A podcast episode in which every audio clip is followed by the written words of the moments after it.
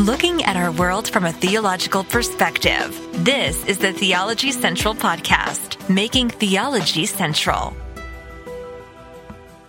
Are you tired yet?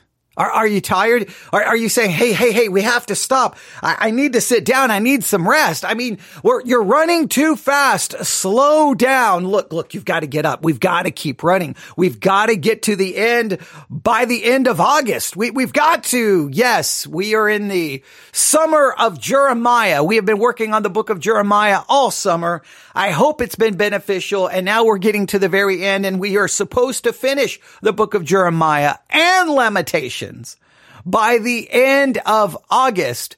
And we are right now I won't say we're in a full blown sprint, but we are definitely running and we are trying to get there. And hopefully you are going to really commit to the book of Jeremiah for the, to, for at least the last part of August and get as much out of it as possible. Yes, I would love if you go back and listen to everything, but even if you don't, hopefully you'll get as much out of this as we can possibly provide you between now and the end of August. It's going to be Jeremiah, Jeremiah, Jeremiah, but let's not talk about where we've been or even where we're going. We just need to accomplish something this evening. So welcome everyone. It is Tuesday, August the 22nd, 2023.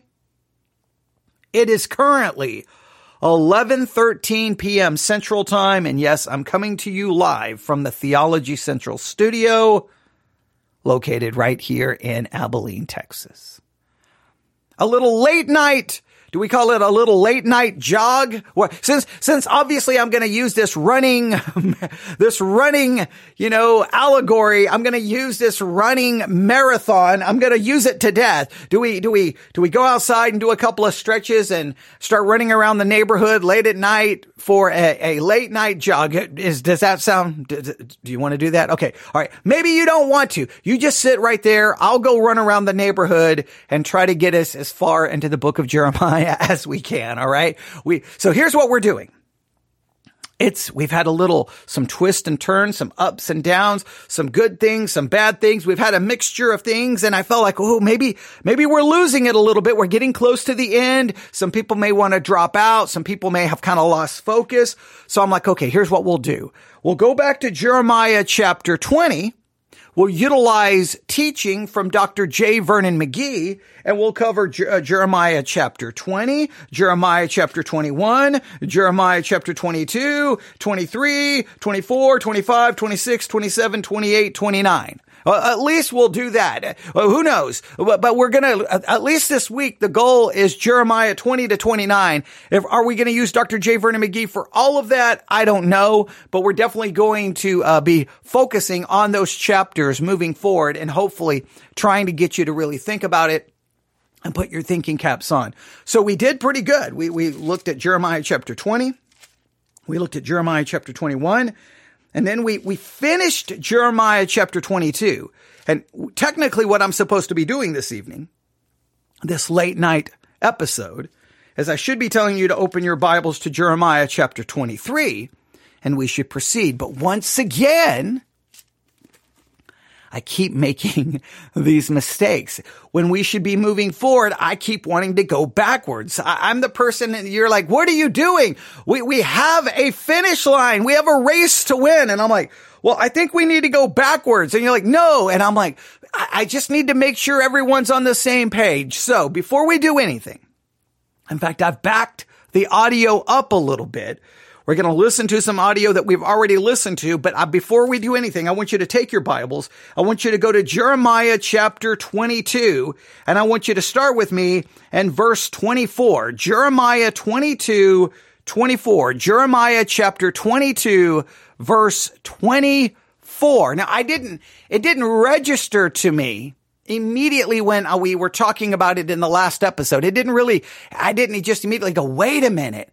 We spent a lot of time talking about this before. In fact, I did an entire series on this. It didn't register to me. So I'm going to kind of point this out and I'm going to point you to the series in question so that you can go listen to it because there's no way we can work through it all again right now. Okay. Because it was, it is a complicated mess to even try to figure out. And there's been papers written about it, articles, probably even books written about it because it, it's definitely, it raises some serious questions.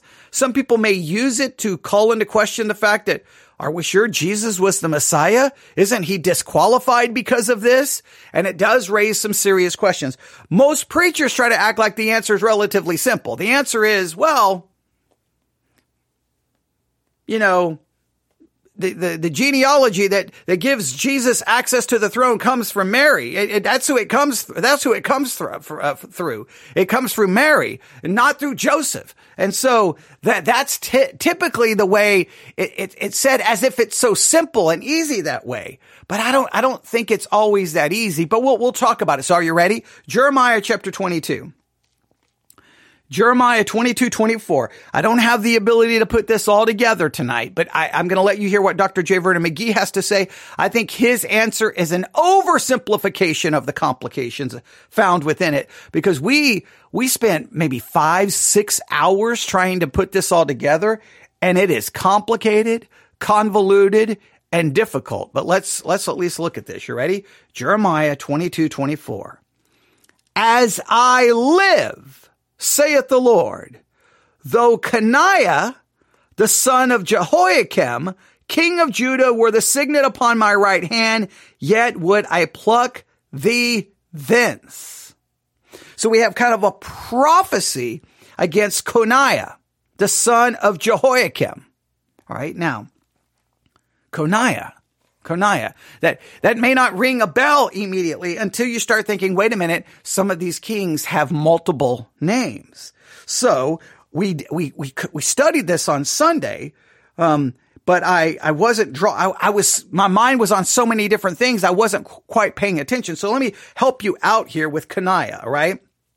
Okay. Now here, this is important. Coniah is also known as Jeconiah Okay. And he's known as, okay. Right, here we go. He was followed by his, his son Jehoiachin, also called Jeconiah and Coniah.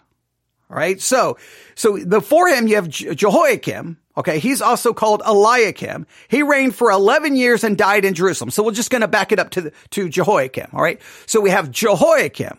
He was called Eliakim for, uh, and for 11 years, he reigned for 11 years. He died in Jerusalem. He was followed, so Jehoiakim was followed by his son Jehoiachin, also called Jeconiah and Coniah, whose reign lasted only three months. Nebuchadnezzar took him to Babylon where he eventually died. All right. So follow this. All right. We have Jehoiakim. He's called Eliakim. He reigns for 11 years. He dies in Jerusalem. Then he is followed by his son Jehoiachin, also called Jeconiah and Coniah, whose reign lasted only three months. Nebuchadnezzar took him to Babylon, where eventually he died.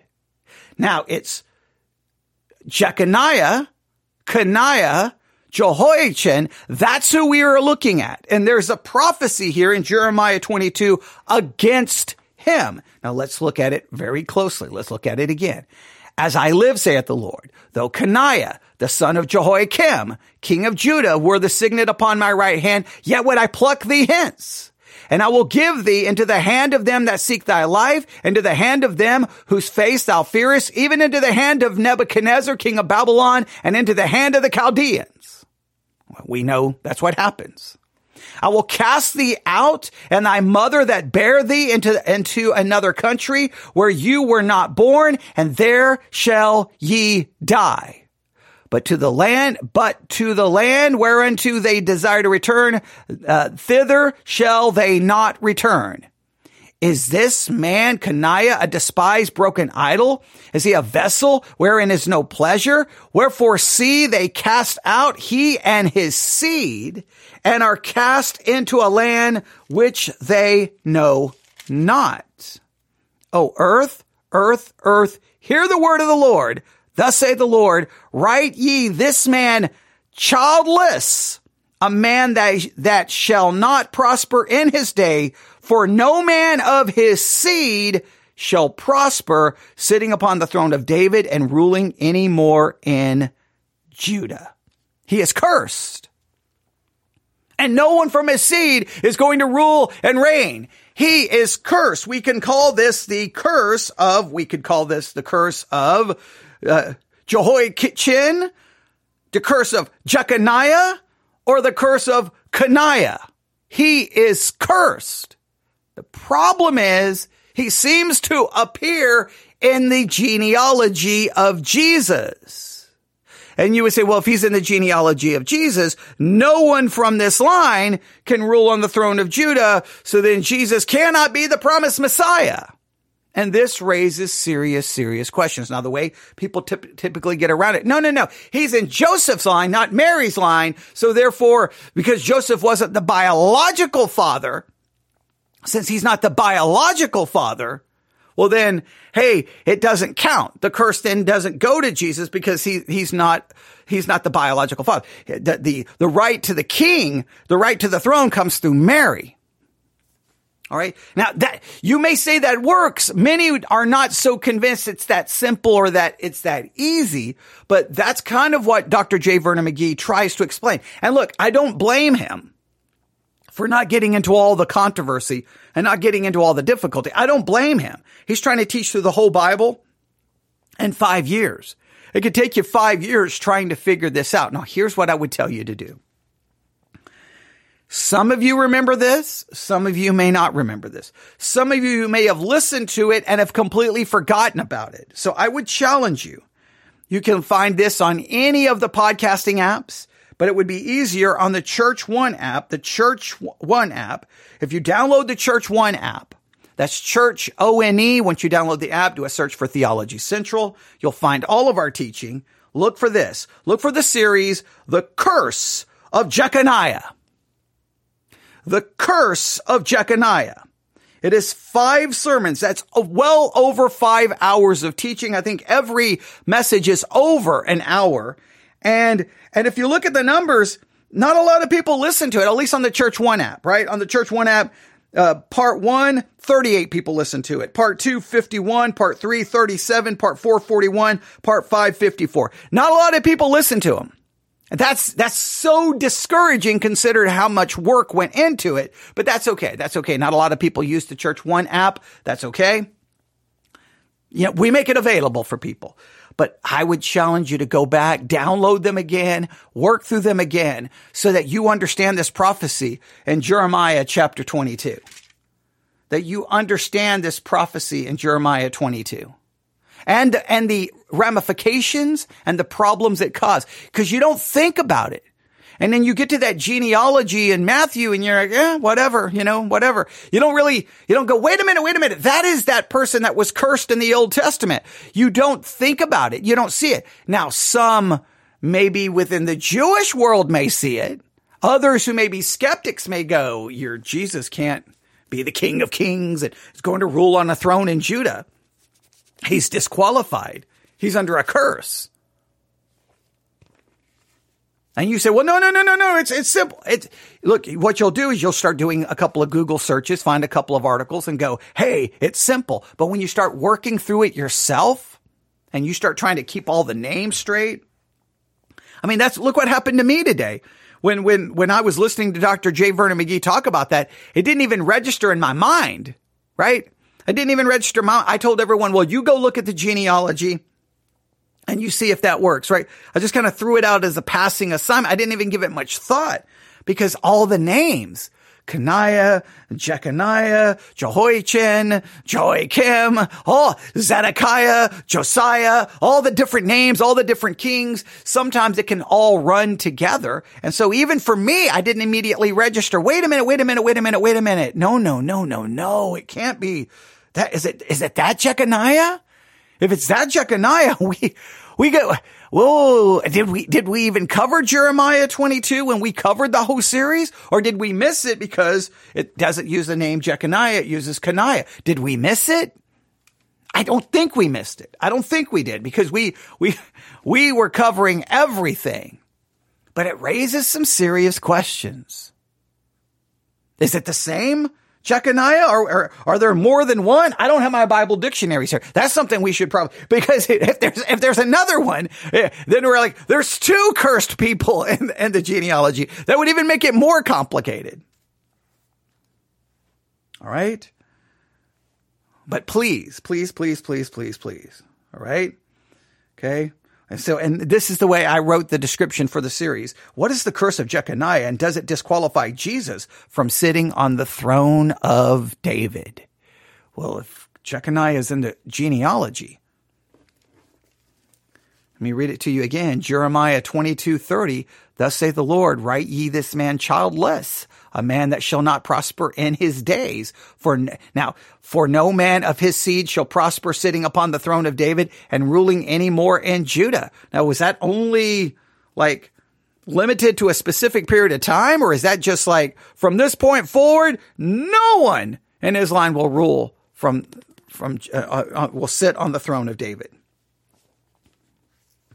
It's very important. So I just wanted to bring that back up, please. Again, the Church One app, or if you're listening to us on the Sermons 2.0 app, just do a search for the Curse of Jeconiah. Look for the series from Theology Central. Listen to it.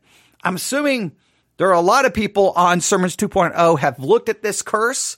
You can listen to all the different explanations and you can see what works for you. Let's go back and listen to what Dr. J. Vernon McGee said. He, he moves through it quickly We'll listen to it and then we'll see if we can finish Jeremiah chapter 23 this late night, fast approaching early morning.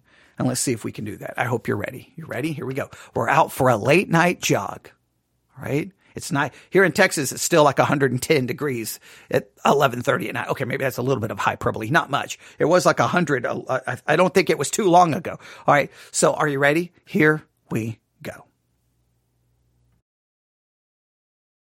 Now, here is the harshest judgment that's pronounced in the Word of God, here in this 22nd chapter, beginning with verse 24 through 30. And Jeremiah has called upon Zedekiah to turn back to God in obedience, and he warns that failure to do so is going to bring immediate judgment. And now we come here. This is a harsher judgment than God pronounced upon Cain or the Lord Jesus pronounced upon Judas. This is, I say, frightful, and it's one of the most remarkable prophecies in the Word of God. Listen to him. As I live, saith the Lord, though Coniah, the son of Jehoiakim, now, Coniah is Jehoiachin, and he's called Jeconiah also.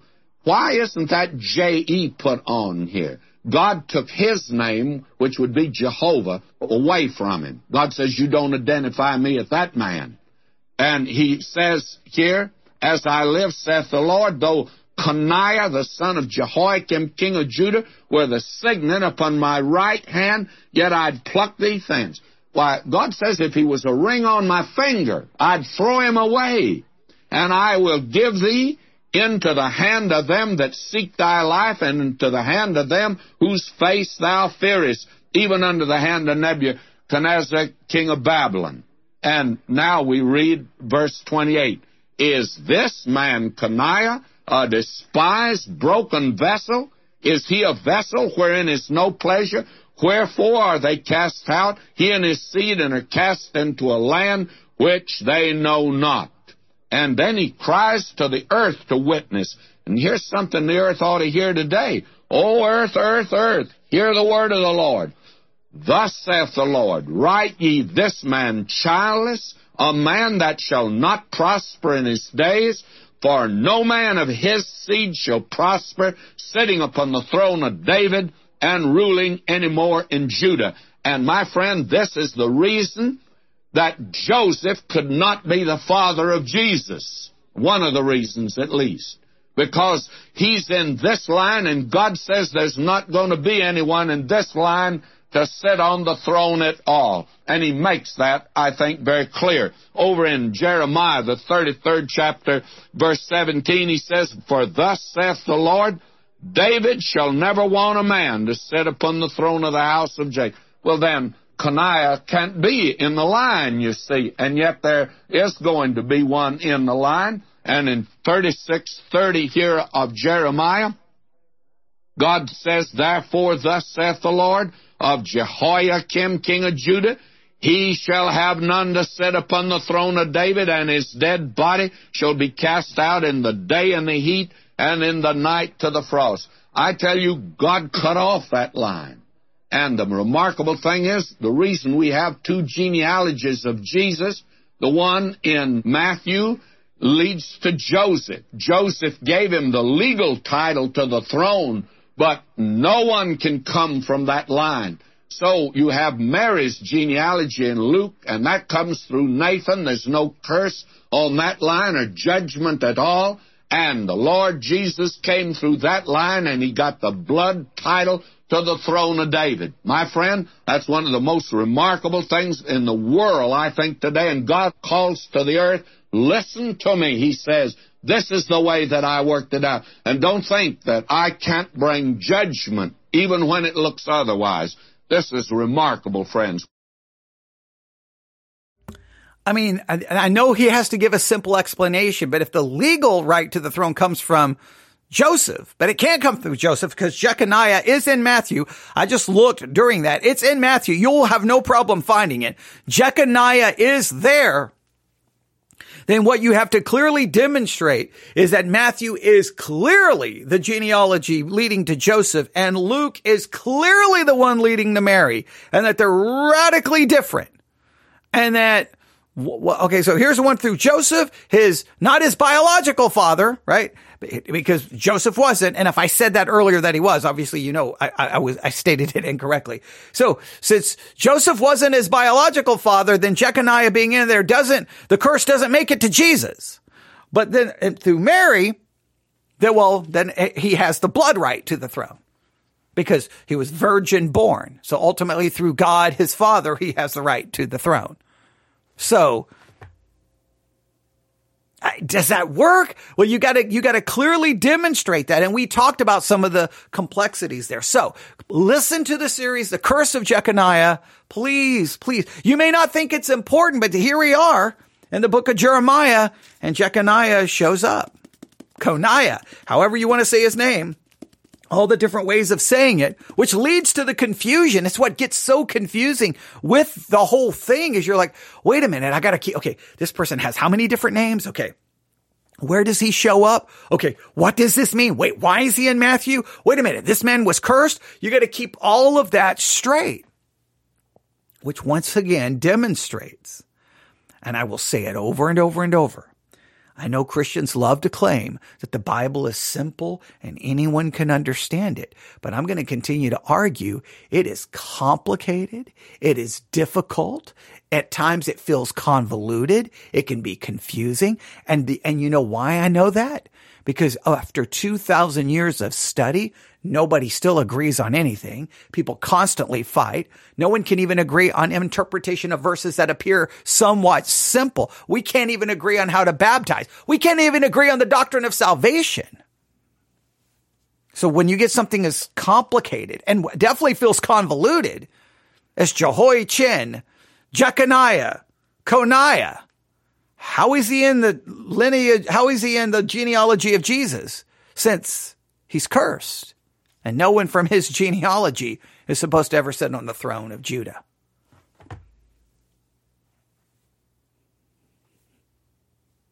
You, you, I mean, it, it's something you have to think about. Now, let's go to chapter 23. All right, here we go. Now, in chapter 23, we do have a ray of hope. What is the popular song, Every Cloud Has a Silver Lining? Well, this cloud, dark cloud, has a silver lining because it never got so dark but what the prophet didn't see down into the future. Now, in chapter 23, after this harshest judgment that's in the Bible against Coniah, then the sun breaks through. Now he opens chapter 23, though, with this Woe be unto the pastors that destroy and scatter the sheep of my pasture, saith the Lord. And the pastors here, are not preachers. He'll speak about the religious rulers later on. But here, The pastors are the kings, the politicians, the people that are ruling, the ones that are making the laws, those that are at the top. And God says, Woe to them. Now, he says, Therefore, thus saith the Lord God of Israel, against the pastors that feed my people, ye have scattered my flock, you've driven them away, and have not visited them. Behold, I will visit upon you the evil of your doing, saith the Lord. Now, you can just test this. Is this the kings or is this religious leaders? He says it's the kings. Only thing that would just make me pause is, therefore, thus saith the Lord God of Israel against the pastors that feed my people. Is he obviously referring to physically feed the people? Not you. I'm not, I'm not telling you one is right, one is wrong. I'm just, I'm just telling you to just, don't just believe what you hear. Do a little bit of work and do all the translations translate them as pastors? Do some translate it as king? Do some translate it as prophets? Is there any difference in translations? And then do your own work, maybe within a paragraph to, to prove the pastors here are kings or the pastors here are prophets or the pastors here are civil authority or the pastors here are religious authority and see if you can summarize within like a, a short paragraph of why you think they are what they are. And I'd love to get your your feedback. All right, let's continue. And God says He's going to judge them. And He did in that day. Now the sun breaks through. It never got so dark, but what the prophet didn't look down to the end of the tunnel, and he saw the light. Verse 3 of chapter 23 of Jeremiah. And I will gather the remnant of my flock out of all countries whither I've driven them and I will bring them again to their folds, and they shall be fruitful and increase. And I will set up shepherds over them which shall feed them, and they shall fear no more, nor be dismayed, neither shall they be lacking, saith the Lord. God says, the day is coming that I intend to take over. And when I do, then you'll see the poor taken care of. Now, when you have these promises, you always have to ask yourself, were these promises fulfilled when they came out of Babylonian captivity? And if they were not fulfilled when they came out of Babylonian captivity, that means they've never been fulfilled. So then either you have to start saying they're not going to be fulfilled literally, they have to be fulfilled spiritually, then you try to claim that they're being fulfilled in the church. So Israel, national Israel gets the actual curse and suffering, which was literal, but then the blessing, we then spiritualize it and we say it's not for Israel, it's for the church. I think if the, if the if the suffering and the judgment was literal, then the blessings have to be literal. And if the curses and the judgment was for the nation of Israel, then the blessings have to be for the nation of Israel in some way, shape, or form. But that's the never ending debate within Christianity, and no one's ever going to agree on it, but that's, that's where it comes down to. And you're going to see an altogether different type of government than we have in the world today. Verse 5 Now behold, the days come, saith the Lord, that I'll raise unto David a righteous branch, and a king shall reign and prosper, and shall execute judgment and justice in the earth. Now there's a king coming in David's line. But this king, Jeconiah, and all of this line, although they be in David's line, they are rejected and cut off. But you can't destroy God's purpose. See how confusing that is? Hey, hey, there's going to come a king from David's line, but Jeconiah is in David's line. well, then that whole line would be cursed. Right? You see how confusing it can get? Is Jeconiah in David's line? If he's in David's line, then isn't the whole line ruined? Therefore, then how can Jesus come from David's line and not find the curse of Jeconiah? How does that happen? The, those are the kinds of questions you have to be willing to ask when you look into this stuff and, and it shows you, and, but most churches, don't spend a lot of time on these kinds of issues because they're convoluted and trying to deal with it from the pulpit can be a mess trying to explain it all. So what you really have to do is you can maybe mention it briefly And then you just throw out a simple answer and everybody's like, okay, it's no big deal then. And then they're having some conversation with someone and someone's like, what do you mean it's no big deal? Your pastor's straight up lying to you. This is a convoluted mess. Okay, but there you have it. All right, let, let's continue. You may think you can, but God will bring through another line, the line of Nathan, another son of David. And through that line there will come a peasant by the name of Mary, a peasant girl up in Nazareth. And she's going to bear the Messiah. She's going to bear the king, if you please. And when he presented himself to the world, he says, Behold, the kingdom of heaven is at hand.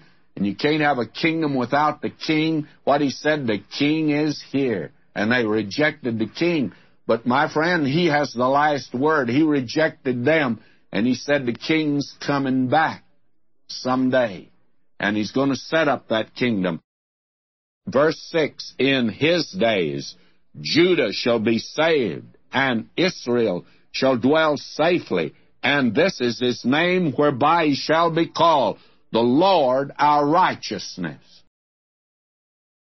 Please note, this is so important. And in his days, Judah shall be saved and Israel. I, there's no way to make that the church. It's just ridiculous, especially in the context of Jeremiah. Go, oh no, that's the church.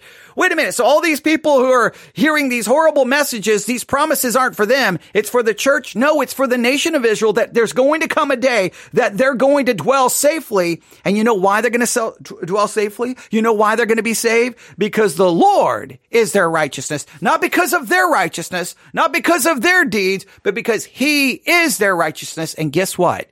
Jesus is our righteousness as well. To anyone who believes, his righteousness is imputed to us by faith alone. It has nothing to do with our righteousness, but his righteousness. The proof of your salvation is not your righteousness. It is his righteousness imputed to your account by faith alone. May I say to you, have you ever heard of that being a plank in some political campaign that the man's righteous and he's going to act righteous? I haven't found that yet. They make every other claim except they're going to be righteous. And they're going to follow God's plan and God's program for a government. They don't dare say that today. Verse 7 Therefore, behold, the days come, saith the Lord.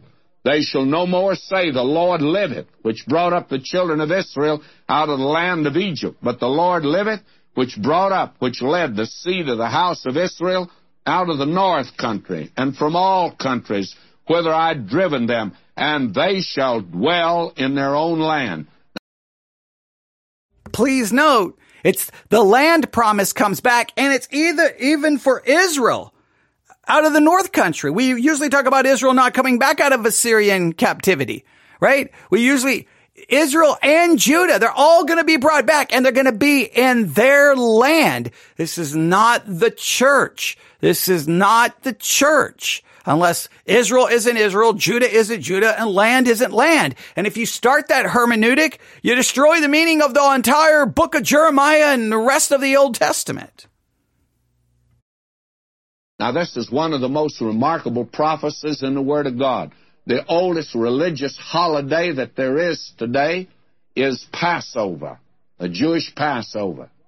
And regardless of what type of uh, Israelite the man might be, could be Reformed or Orthodox, wouldn't make any difference. They remember the Passover, the deliverance out of Egypt. That goes back. God says the day is coming when I bring them back into that land, which I shall do, that they'll forget the deliverance out of Egypt and they will remember this new thing that I intend to do. It'll so far surpass the deliverance out of the land of Egypt. This is tremendous, my friend. And you either believe this or you don't believe it. God's not through with the nation Israel. Now, verse 17. They say still unto them that despise me, the Lord hath said, Ye shall have peace. And they say, Every one that walketh after the imagination of his own heart, no evil shall come upon you. And these dreamers today are talking about they're going to bring in world peace. And all of them are talking along that line. God says you won't do it. You can't do it. God says, as we saw in Isaiah, there is no peace, saith my God to the wicked. Our problem is not the fact that you can't make peace and that people don't want peace. The trouble is that the heart of man is desperately wicked. Who can know it? We don't know how bad we really are. And wicked men in power today cannot bring peace on this earth. And if they can, they'll contradict God's word. Verse 21, he turns now to the religious rulers. He said you can't trust today the political rulers. They can't bring in this peace. They ignore the poor. And in verse 21, I have not sent these prophets, yet they ran. I have not spoken to them, yet they prophesied. And God says, now this bunch of prophets, and the land was filled with them in that day. God says, I didn't send them. They're not giving my message at all. God rejected both the political rulers and the religious rulers. And I think that He'd do the same thing today in this world, all over the world. Because who's seeking for God today? Even among the religious rulers of the world. They're out for religion. Oh, they're religion up to their eyebrows. And as pious as a poisoned puppy. But they just don't happen to be seeking after the living and true God. Now, God says here in verse 30, Therefore, behold, I'm against the prophets, saith the Lord, that steal my words, every one from his neighbor.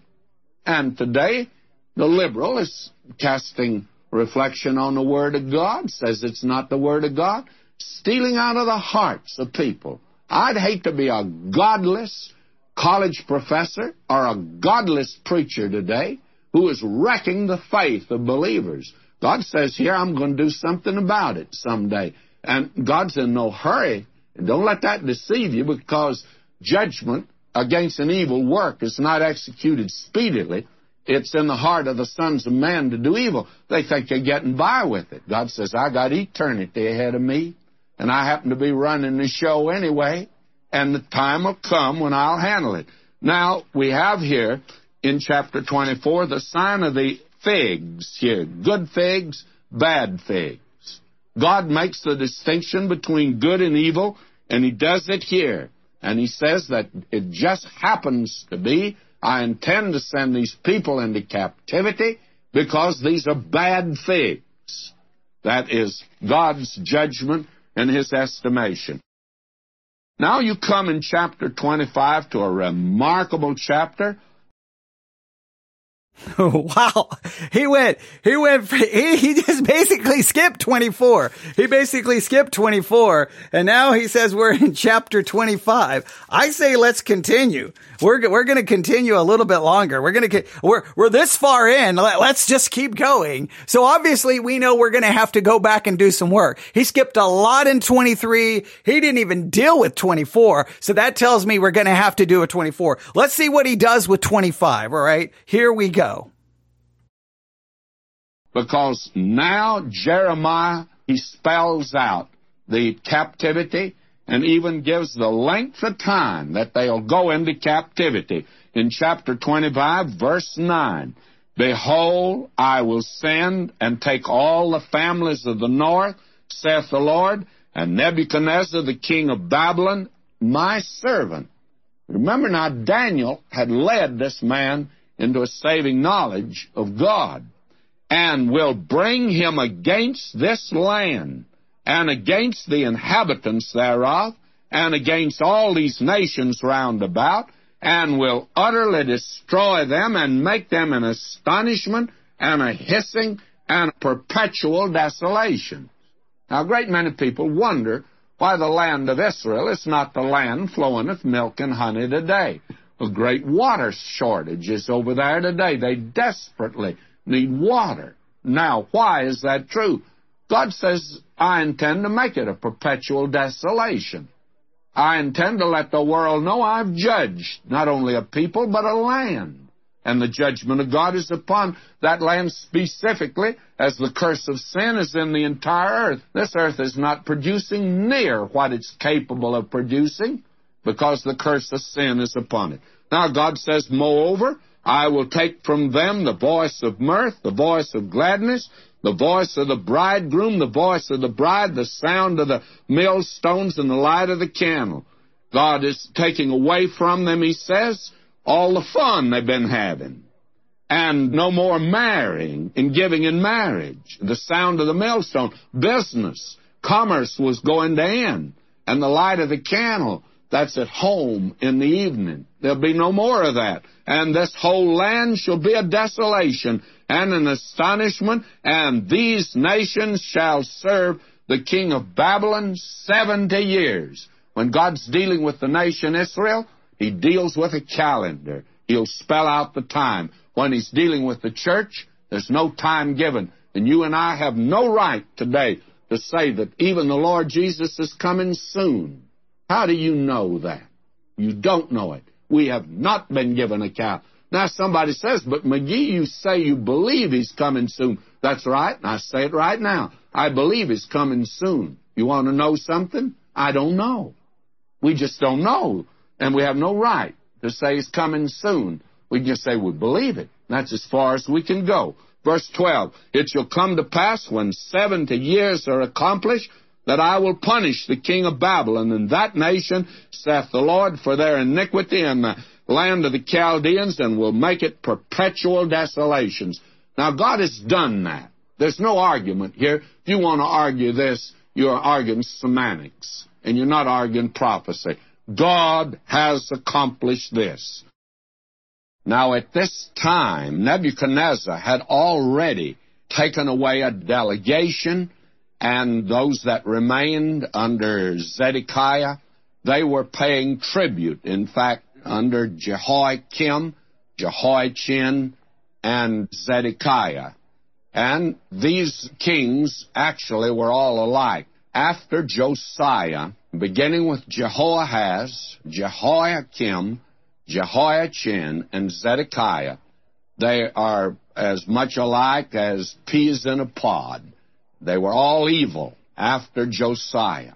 And now he has pronounced that Nebuchadnezzar will come and finally destroy Jerusalem and take the people into captivity. In fact, all of them into captivity.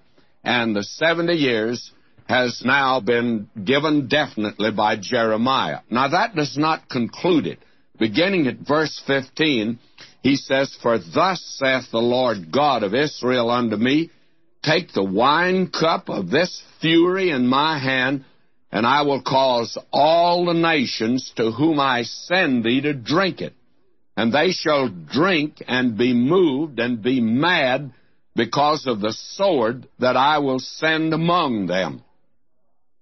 Then took I the cup at the Lord's hand and made all the nations to drink unto whom the Lord had sent me. Now, beginning here at verse 18, he lists these nations. The First, of course, Jerusalem and the cities of Judah, the kings and the princes. And then Pharaoh, king of Egypt, is picked out. Then the kings of Uz, the Philistines, Ashkelon, Azzah, and Ekron, and Ashdod, and Edom, and Moab, and Ammon, and the kings of Tyre and Sidon, and the islands which are beyond the sea. In other words, this is the thing that he's saying to them that they are to take the wine cup of the wrath of God.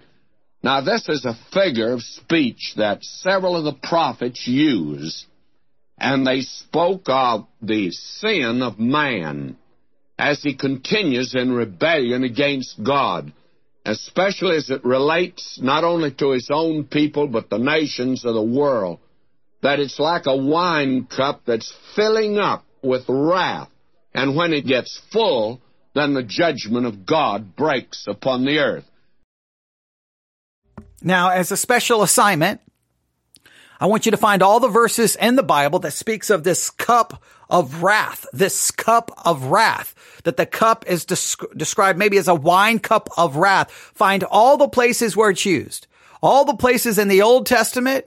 See if it shows up in the book of Revelation. Once you gather all of those verses that seem to speak of a wine cup being filled with wrath, it's the cup of wrath and someone has to drink it and someone has to drink it and someone, what you find, make a list of all of the references of the wine cup of wrath. And then on the other side of the page, I want you to find the one reference where Jesus speaks of, Lord, if you can remove this cup from me, Nevertheless, not my will, thy will be done. And then Jesus drinks of the cup of God's wrath. If the cup represents the wrath of God, Jesus ultimately su- submitted to drinking all of God's wrath on himself for your behalf. Therefore, there's no more wrath left for you because Jesus drank all of the wrath of the Father. He satisfied it.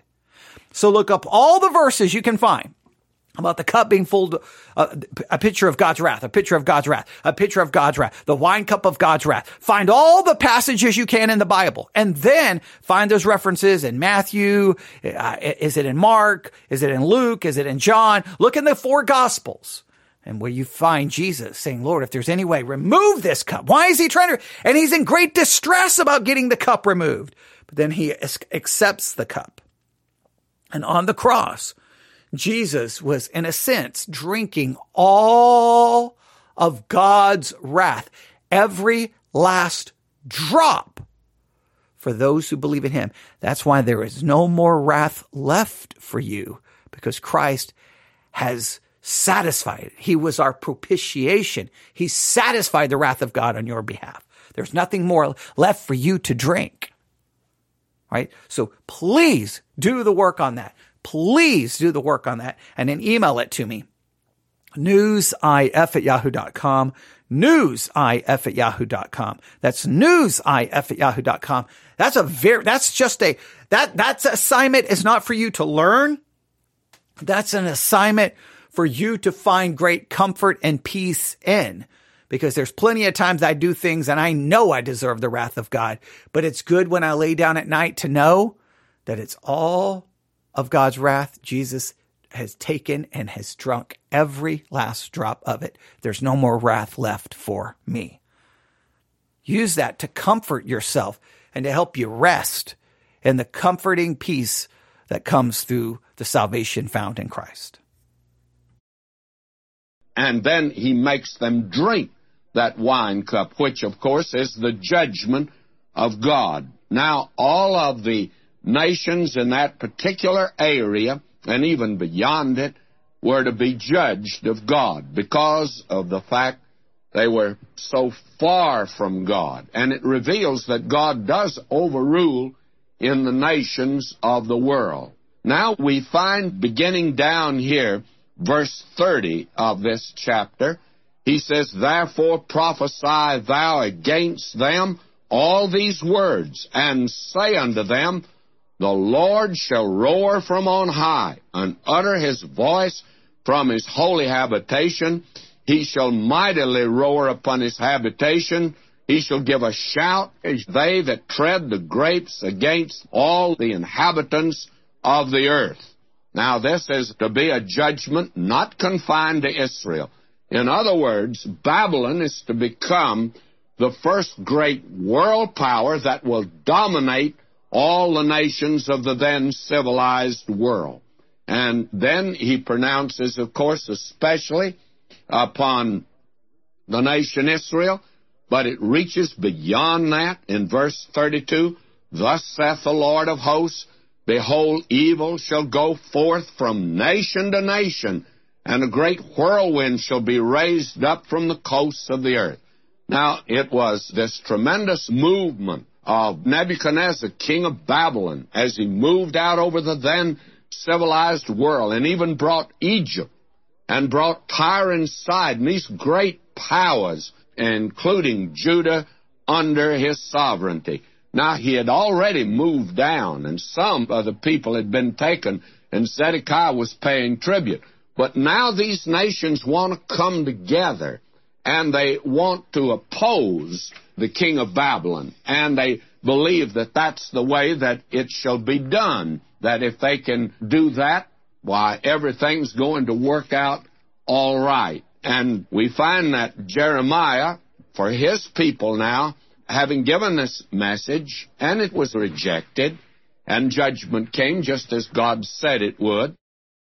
In chapter 26, we have here this that we had had before, if you'll recall, I think it was way back in the seventh chapter, where he was told there to stand in the gate. Now, here, there's been a change in chapter 26. In verse 2 of chapter 26, he says, Stand in the court of the Lord's house. And this is a message that he'd already given in the time of Jehoiakim. It's repeated now at the time of Zedekiah. And these messages here all relate to the reign of Zedekiah. In fact, through the 30th chapter, actually, this is one message. It's the final word of God to these people before the captivity. Now he's to stand there as these people see they're coming to the temple. I'm of the opinion that many of us that had been there and had seen this outward show of worship and the prosperity that was in the land at this time, nobody seemed to be complaining that it looked as if God was rather petulant and being petty with the people. But they were far from God, and there was awful sin in the land. And now he is to cry out against this. And he says to the people, verse 3 of chapter 26, If so be they will hearken and turn every man from his evil way, that I may repent me of the evil. And when God repents, it doesn't mean he's changed his mind. He means the people have changed, and then God won't judge, but he'll bless. And it looks as if God had changed his mind. But God will always punish sin. He always will pardon the sinner that will come to him. That never changes. But when a sinner who's under the judgment of God turns to God and is blessed and saved, then it looks as if God changed his mind. But actually, the sinner had done that. God says, if you will, then God says, I wouldn't destroy you. I wouldn't judge you.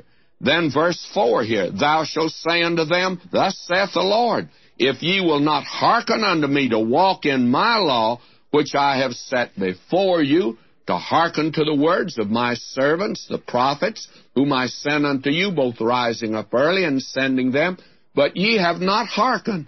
Then I will make this house like Shiloh, and which means it was destroyed. And I'll make this city a curse to all the nations of the earth. And Jerusalem has been a burden in this world. It is right now, by the way. It's a pawn today. You talk about Israel has Jerusalem. May I say to you that America and Russia today, back and forth, it's like a pawn on the chessboard. God says, I'll make it a burden to all nations. And He certainly has done that. And Jerusalem should have been a blessing to the world, but it would become the opposite. Now, when He gave this prophecy, verse 8, Now it came to pass when Jeremiah had made an end of speaking all that the Lord had commanded him to speak unto all the people, that the priests and the prophets and all the people took him, saying, Thou shalt surely die. Now things are getting bad, you see, and they have not only resisted the message of God through Jeremiah, they're now going to kill Jeremiah off. They want to get rid of him. And you see something that is taking place here. There are three groups, and I'm not going to read all of this through this section here because it's not only a little technical, but it's a little tiring back and forth. But you have the princes and the priests and the people. Now, they all resist Jeremiah at the first. But finally, the princes decide they ought to hear him. And Jeremiah had a message for them. Well, let me read verse 11. Here now, chapter 26. Then spake the priests and the prophets unto the princes and to all the people, saying, This man is worthy to die, for he hath prophesied against this city as ye have heard with your ears. Now, the priests and the prophets were of one mind that Jeremiah must die. They never changed their mind at all. They had determined his death. They never changed. Now, the princes were with him at first, but the princes decided we better hear Jeremiah. Then the people who had been with the priests came over with the princes. That's a little complicated, as you can see. Then, well, you notice verse 12. Then spoke Jeremiah unto all the princes, to all the people, saying, The Lord sent me to prophesy against this house and against this city all the words that ye have heard. Therefore now amend your ways and your doings, and obey the voice of the Lord your God, and the Lord will repent him of the evil that he's pronounced against you. Now, he spells it out, what they've done, verse 15, but know ye for certain that if ye put me to death, ye shall surely bring innocent blood upon yourselves, upon this city, upon the inhabitants of a truth. Now, verse 16, then said the princess and all the people under the priests and the prophets, This man is not worthy to die, for he hath spoken to us in the name of the Lord our God. So you see now that the princes, the rulers, and there's something here that I think that we need to note.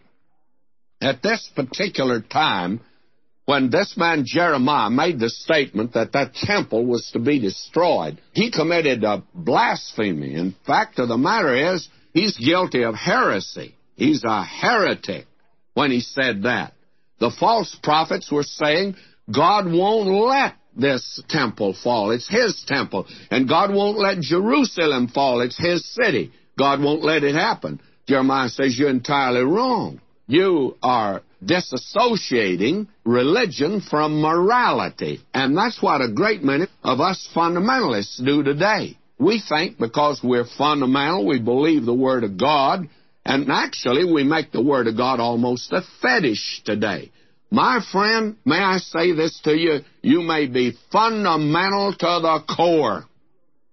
And I don't yield to any man being any more fundamental. In fact, one of the evangelicals in this area, he says that McGee leans backward. He's so fundamental. I don't mind that. I think that's true. But I do want to say this that when you begin to divorce morality from your religion, from your fundamentalism, my friend, may I say to you, you're entirely wrong, and you have made your religion and the Word of God a fetish, sort of a good luck charm to carry around with you, and you think that that's all you need do.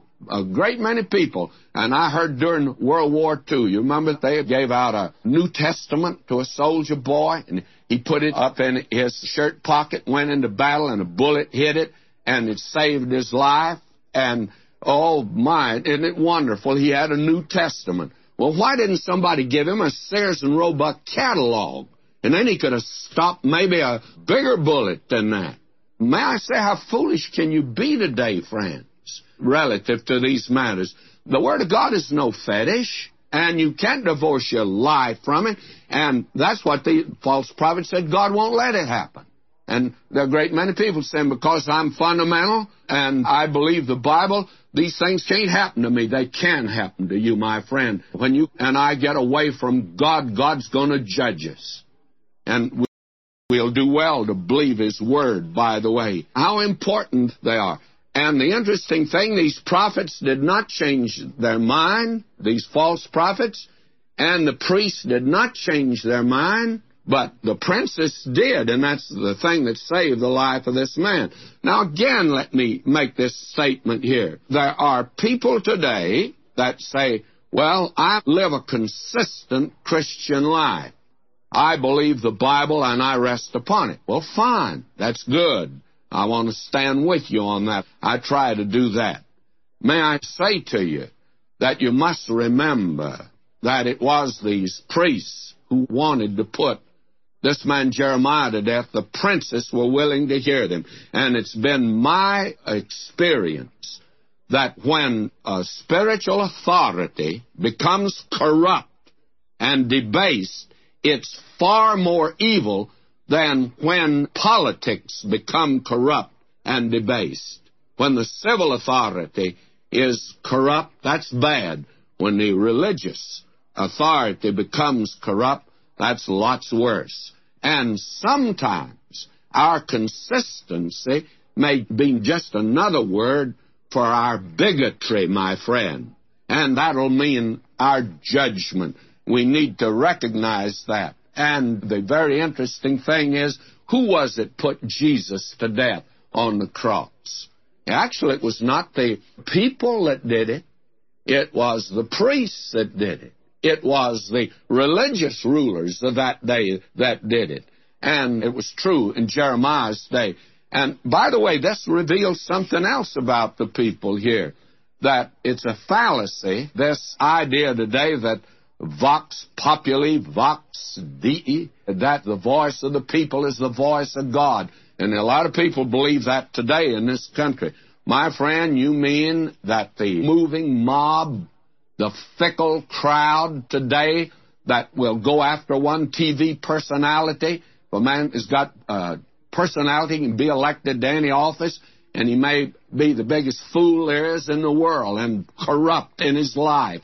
That is the worst thing in the world. And I thank God that He's not going to let the world vote Jesus in. If He did, He'd never get in. He's going to send Him to this earth someday to put down rebellion. And here He says to His people, amend your ways and your doings. The people are wrong, and the princes are wrong, and the priests are wrong, and the prophets are wrong. And this man Jeremiah, and I do want to say this for him here, all he is sure of is that he's giving the Word of God. He's not sure of himself at all. And my feeling is that having turned from the Word of God, there's several things happening today. Have you noticed how popular the zodiac has become to some people today in the horoscope? They are more concerned about what it says than what the Word of God says. And then there are great many, and this is the thing really disturbs me. And I move, of course, in a certain circle of ministers and leaders today, and they all seem to think they're the final authority, and they know. And I appreciate the book of Jeremiah. It helps me because I can make a confession to you right now, and I hope you won't let it get out, but I have to say it. The more I study the Word of God, the more I am impressed by my ignorance of the Word of God. Why, I want to say to you that I've come to the conclusion that I know very little, and I'm sure many of you had already come to that conclusion. Some of the letters I get indicate that. May I say to you, I'm impressed by the fact of my ignorance of the Word of God. Now, the thing that disturbs me, I meet so many people that think they know it. They think they're the final authority. You know, it was said of Socrates, he made this statement. He said, I'm the wisest man in Athens. And they said, Why in the world you say you're the wisest man in Athens? Well, he says, I know that I do not know anything. The rest of the people, they don't know they don't know anything. They think they know something. May I say to you, the only claim I could make today is that I know now I'm ignorant of the Word of God. And I do wish that some of these folk, they give me an inferiority complex. I wish they'd find out that they are ignorant of the Word of God. Someone has put it like this He who knows not and knows not that he knows not is a fool. Shun him. He who knows not and knows that he knows not, is will teach him. He who knows and knows not that he knows is asleep. Wake him.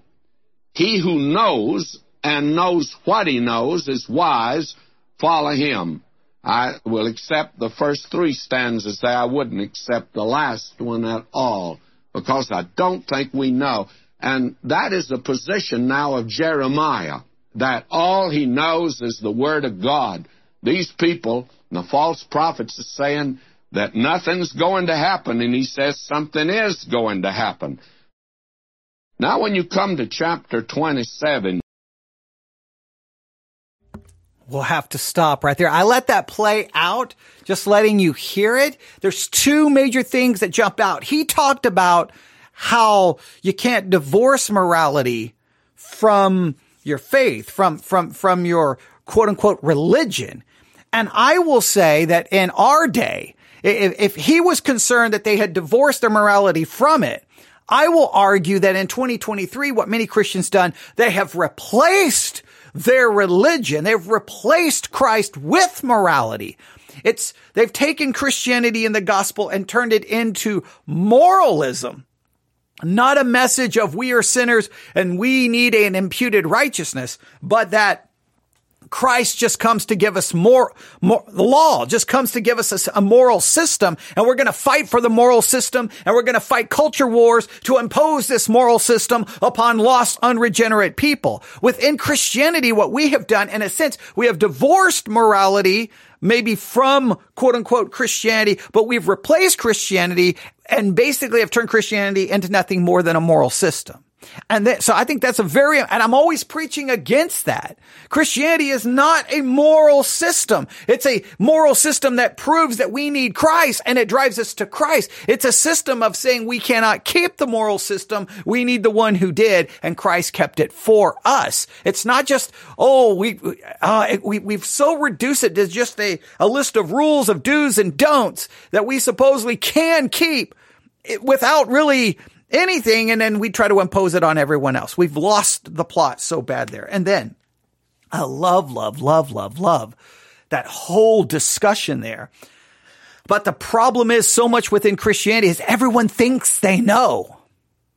Everyone thinks they have it figured out. And not only do, not only do they think they know and they have it figured out, they think then everyone else doesn't know and they condemn everyone else for not knowing. But the reality is the more you learn, the more you realize you don't know. The more you study, the more you read, what should happen is it should break you, humble you, where you're like, I don't know. I don't understand. It's beyond my grasp to figure it out. It's too complicated. It's too above me. And, and, and and pastors are always the ones trying to play that down. No, no, no, we can know it. It's not that complicated. It's not that difficult. Anyone can understand it. And then you tell people in the pew that and they're like, well, I read it. I understand it. And well, you're wrong, pastor, and that pastor's wrong, and that pastor's wrong, and dun dun dun dun, I am right. I know everything. What we should all do is be broken and realize, I know that I don't know. I know that I don't know. The only thing I know is that I don't know. But I know this. This is the word of God.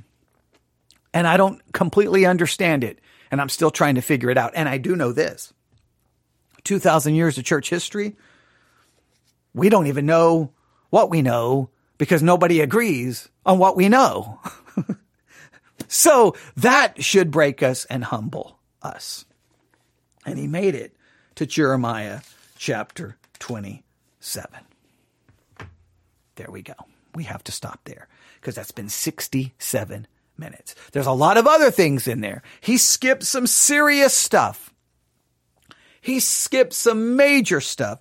So we will have to go back and try to fill in those gaps, but this will give you a little bit of, of oversight. We will go back and work on it. We'll go back to, uh, tomorrow, hopefully at Victory Baptist Church. It's going to be all about chapter 23. That's what we're going to work on. And then maybe Sunday, I don't know. We'll see. We'll see. We got a lot of work to do, but we're going to keep moving forward, realizing that before we know it, August will be over.